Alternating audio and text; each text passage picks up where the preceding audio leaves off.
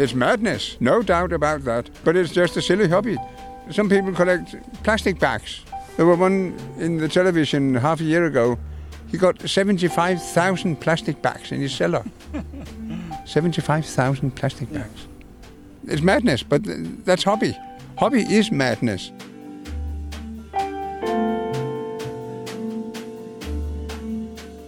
Hello, and welcome to episode two of This Amakena Life, Archipelago's all new season of stories from and about the island of Amager in southern Copenhagen.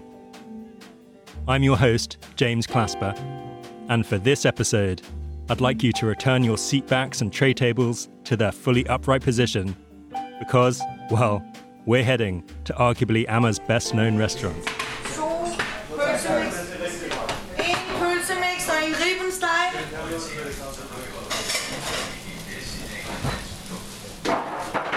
Welcome to Flyvergrillen.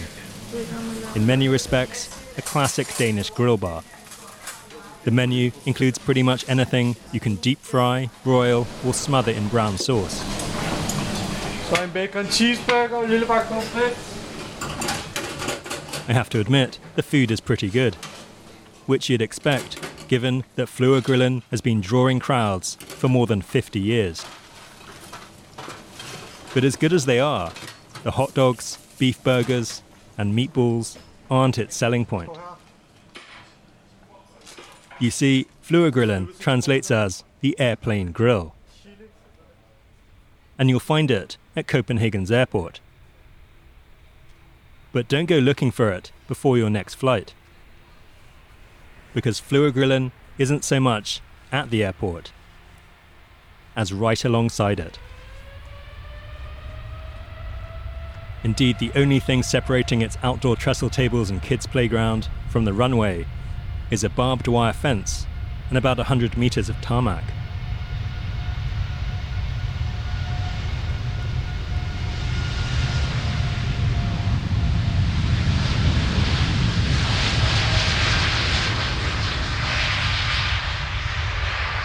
That's the sound of Air Canada Flight 829 departing for Toronto eight minutes behind schedule. I know this because, well, Flyvergrillen isn't merely a restaurant. It's the unofficial clubhouse for what may well be Copenhagen's most dedicated hobbyists. The number is right in front of the engine, below the windows.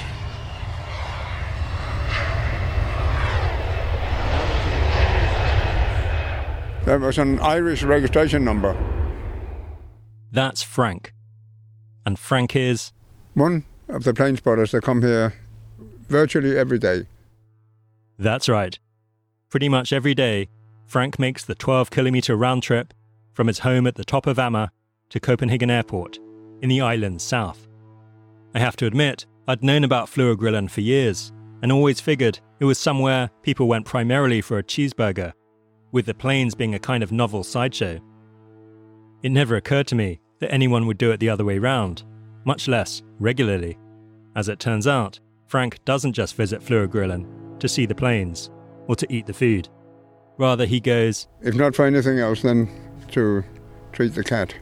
indeed, curled up on Frank's trestle table was a moggy named Missacat. That is a cat in Danish.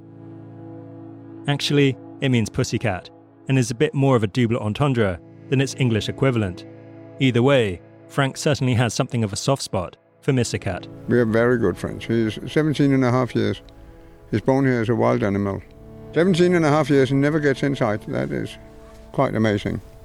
Missacat's presence I could understand, but what I really wanted to know was how Frank got here to a greasy spoon on the northern side of Scandinavia's second busiest airport, squinting at fuselage through a pair of binoculars, and stopping every now and then to stroke a geriatric cat.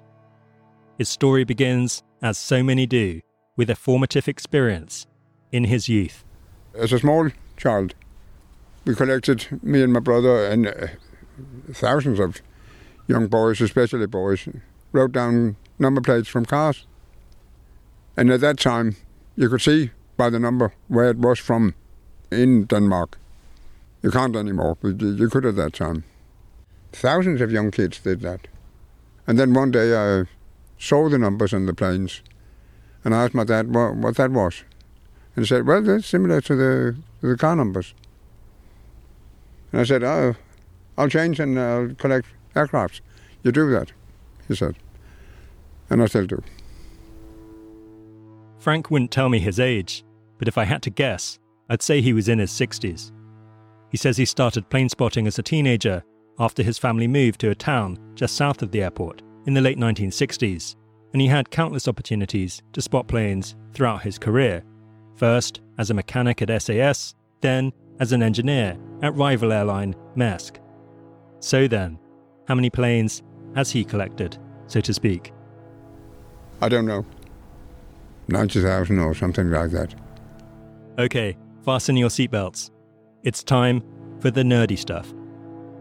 Spotting or collecting a plane means identifying it by its airline registration number for the first time, and you can find that number in several locations on a plane on the front of the landing gear, under the wing, and on the rear of the fuselage or the tail. If you're looking to get started, that one's relatively easy to spot with a pair of good binoculars. And while some plane spotters quote unquote collect planes by photographing them, others simply cross them off their list. Back to Frank. I wanted to know how his day was going, so I asked him if he'd spotted any new planes yet. Yeah, I've got uh, five or six already, and I'll get one more. That is a very good day. How did you know they were going to be here? You looked them up in advance or you got lucky today? I looked them up on the computer at home, and someone who's inside the airport tells me some of the best jets that are coming. You heard that right. Frank has an inside man at the airport who gives him the heads up about any biz jets meaning private jets used by business executives. Which got me thinking what exactly is it that makes a plane worth knowing about and spotting? The first visit here. That's it. The first visit here, that's it. In other words, for Frank, an interesting plane is a plane that has never landed in Copenhagen before. And the day I met him, he said he'd already seen five or six such planes, including two Swedish ones they haven't flown here for about two years, and uh, they've got new planes, so we haven't seen them. And that's when the penny dropped for me. Because I'd always assumed that plane spotters were just making notes of whichever planes were coming and going. But not only is there a method in the madness, when you live in a city like Copenhagen, there's an inherent limit to the kind of planes you get to see. You won't spot any of the big planes used for long haul flights to, say, Sydney. Got to go to London or Paris to spot those. And likewise, you'll never see any of the smaller charter flights that whiz sunseekers from UK cities to resort towns like Malaga and Magaluf. But every now and then, events conspire to provide spotters at Flyvergrillen with golden opportunities to see planes for the first time. For instance, whenever Copenhagen hosts a major geopolitical summit, spotters get a rare glimpse of planes used by world leaders who seldom visit Europe, much less tiny Denmark. For example, when Copenhagen hosted the COP15 climate summit back in 2009, it provided Frank with his most satisfying spot ever. Hugo Chavez private uh, Airbus A319. He means Hugo Chavez, the late Venezuelan president. And he explained why it was so satisfying to see Chavez's private jet. It's been to Europe once it flew non-stop from South America via Tenerife to Copenhagen, was here one or two days, I don't remember, and it left again and, and it's ne- never been to Europe again. That's because the plane was taken off the register after Chavez died in office in 2013. So the plane is gone. One chance in, in Europe to see it, and that was here. They came from Britain, they came from Holland, they came from France and Germany to see that one. And I wanted to know what emotions Frank had felt joy, pride, satisfaction? Just a bit happiness. Oh God. Another one? Yeah, great. Of course, Chavez wasn't the only world leader making a rare visit to Copenhagen that year. What about the uh, Egyptian Su Triple G? Have you seen that? That's Klaus, a fellow plane spotter, who until this point had been quietly watching the comings and goings on the runway. They have a, a, a a VIP government, 330 or 340, no, it's 340, sorry. SSU SU triple G. Have you ever seen that? I don't remember. I feel like the answer is no, Frank hasn't seen it, but doesn't want to admit it. Klaus hasn't spotted the Egyptian government's plane either. Turns out, it's been something of a white whale for him. That, that is one on my wish list. And we were promised the, um, the 340 from uh, supposed to carry the uh, Egyptian minister up here, but I think it was cancelled. It never showed up anyway. So, um, and each time, uh, many often times I've gone to an airport and I've said, "Oh, it was here yesterday.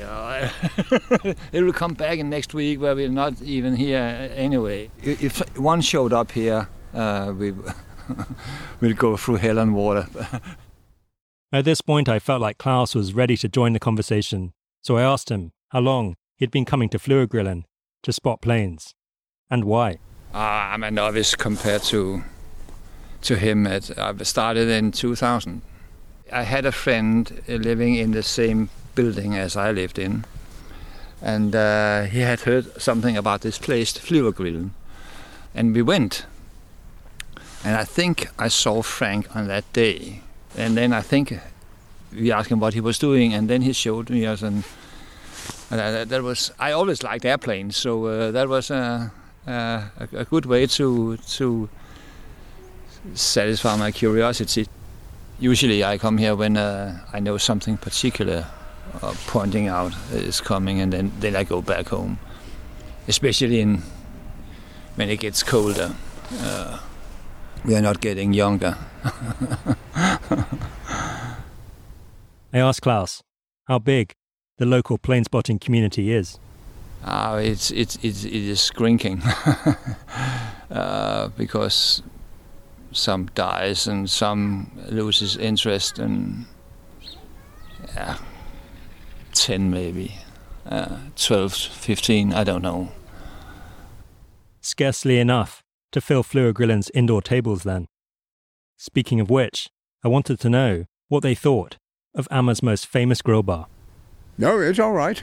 I mean, we could spot from other places. Out on the coastline, there there is a nice place to, to sit in a bus stop, but there is nothing there. You can't get a cup of water or toilets or anything, and here you can get everything. Better than a bus stop. Faint praise indeed. How about the food though? I eat quite different things here. Sometimes. Sometimes I don't eat anything but an ice cream. Even spotters need food. Occasionally. Occasionally. Even spotters. At this point, Mr. Cat started coughing or sneezing or trying to throw up a hairball. Oh. Nobody was quite sure what was happening, Det kan det godt være. but Frank didn't seem too concerned. His mum was a real wildcat. She had couples out here three times. We had never could touch any of them but him. He's from the last one. He wanted himself when it was about six, seven weeks to get in contact with people. That happens occasionally. And when he spent about a month became becoming a very good friend to some of us. And then he's worse than Putin. He threw away his mom and his two sisters. This is his territory, only his.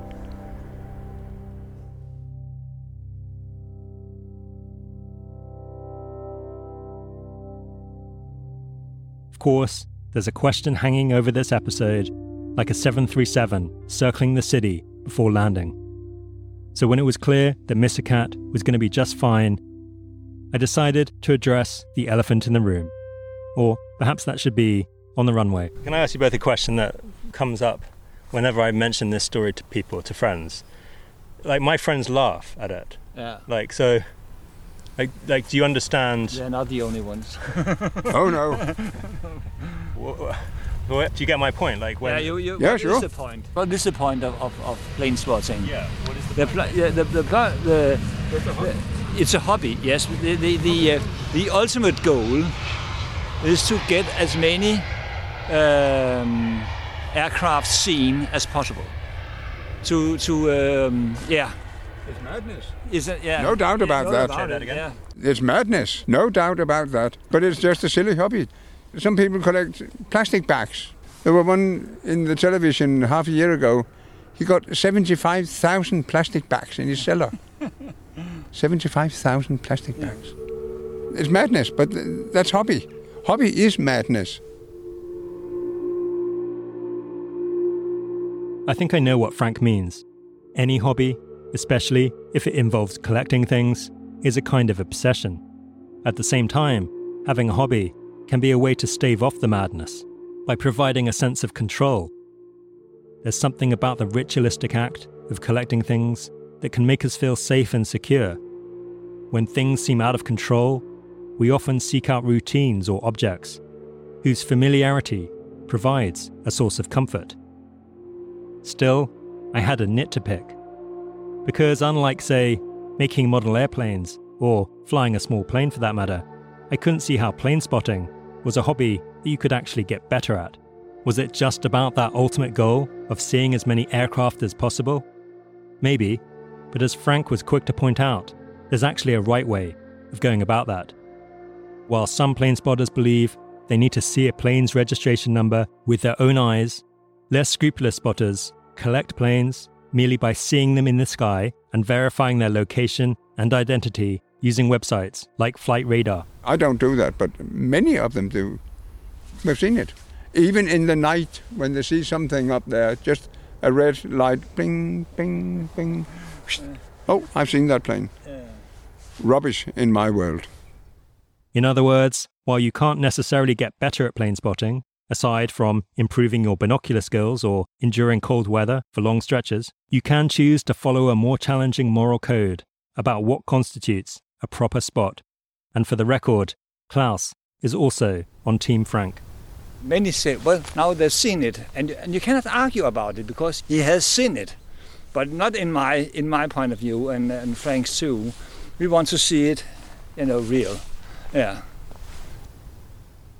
At that juncture, Klaus left us to find a spot on the coast where he could better view the arrival of a Portuguese plane he'd never spotted before. And Frank fancied an ice cream, so we decided to go inside. And as we wandered over to the restaurant, I asked Frank if he had any family. No. No, I haven't because I have been an alcoholic for 30 years. In two months' time, I haven't touched alcohol for 14 years. I finally got out of it. It's a bloody hell. I've just about killed myself three or four times with alcohol. I finally got out of it, and that's it.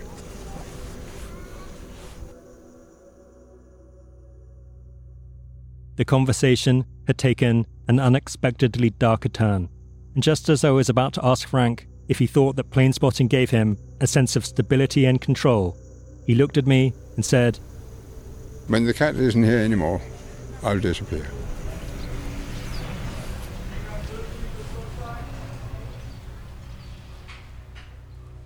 and with that, he left me to go in search of his ice cream.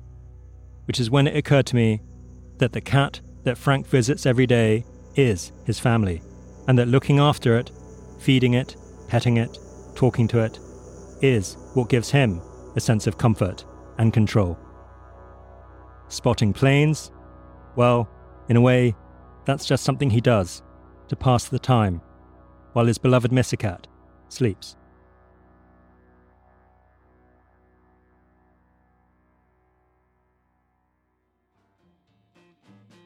You've been listening to episode 2 of This Amakena Life, a new season of Archipelago all about the island of Amager.